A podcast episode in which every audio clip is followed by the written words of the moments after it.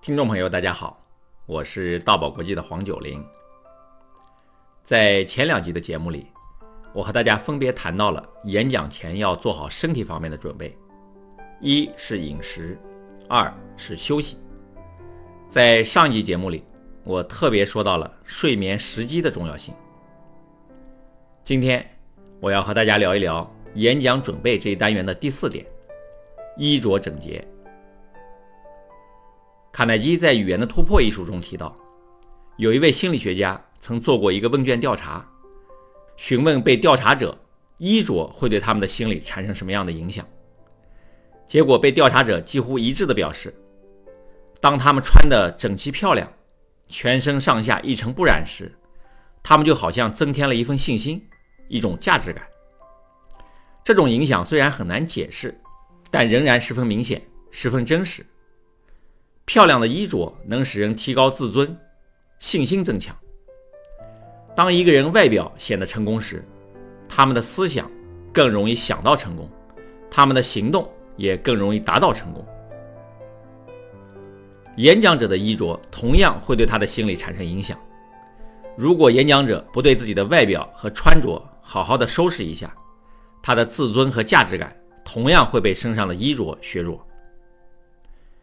至于演讲者的衣着会对听众产生什么影响，经过观察发现，如果演讲者穿得很不讲究，穿着皱皱巴巴的休闲服，口袋里鼓鼓囊囊，皮鞋也没擦，头发又脏又乱，那听众对于这样的演讲者就会缺乏信心，甚至会觉得这个人的脑子。可能和他的头发是一样乱的。很多年前，我为学校招聘工作人员，进来的一个面试者是个年轻人，想应聘到我们学校当老师。我一看他的外表，头发好像很多天没有洗，油腻腻的粘在一起。上身虽然穿了一件白衬衫，但是领口和袖口都有一圈脏脏的黑线，衬衫上还有一些油渍。整个白衬衫都成了灰色的了，他穿的一条裤子也是脏兮兮的，皮鞋上还有土和一些脏脏的痕迹。看到他的这个样子，我心里第一时间就把他给否了，心想这个人太不注意自己的形象了，还应聘当学校的老师呢。但是经过和他的交谈，再看他的简历，发现这个年轻人的学历还是挺高的，研究生毕业。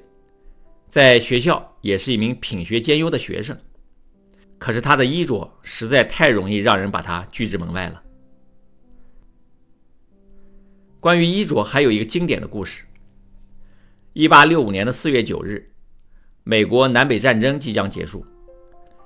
南军统帅罗伯特·李将军率随从来到一个叫阿波马托克斯的小镇，向北军签署投降协议。李将军整整齐齐地穿了一套新制服，腰上还挂了一把镶着宝石的锃亮的佩剑，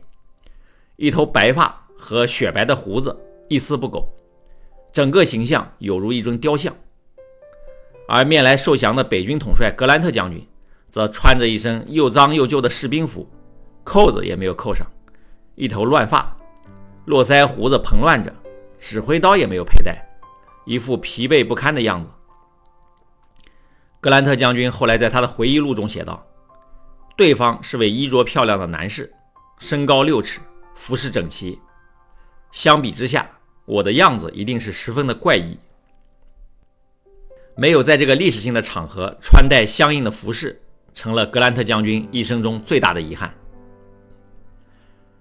我上大学的时候，还遇到过一位十分不注意自己衣着的老师。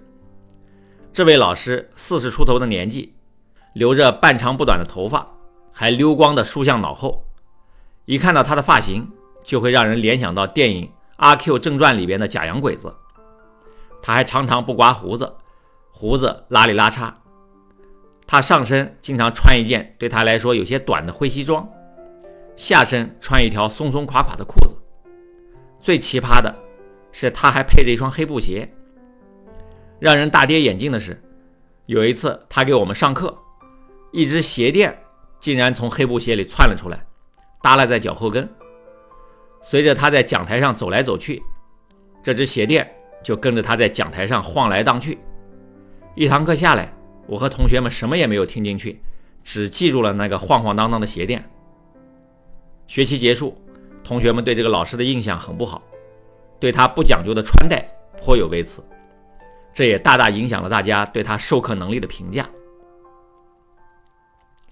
对于演讲来说，演讲者在台上演讲，就如同一个演员在舞台上表演，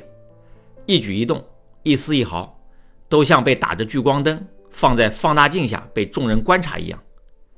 他的穿戴哪怕有一丁点不合适，外表哪怕有一丁点的不协调，都会比平时放大十倍。因此，演讲者的衣着穿戴是演讲准备中绝对不可忽视的一个方面。每一位演讲者。在演讲之前，都应该为自己提前准备好一身整洁大方、美观舒适、适宜场合的衣着，这样才能和你的精彩演讲相得益彰。好，今天的节目就到这里，大爱能言，善道为宝，我们下一期节目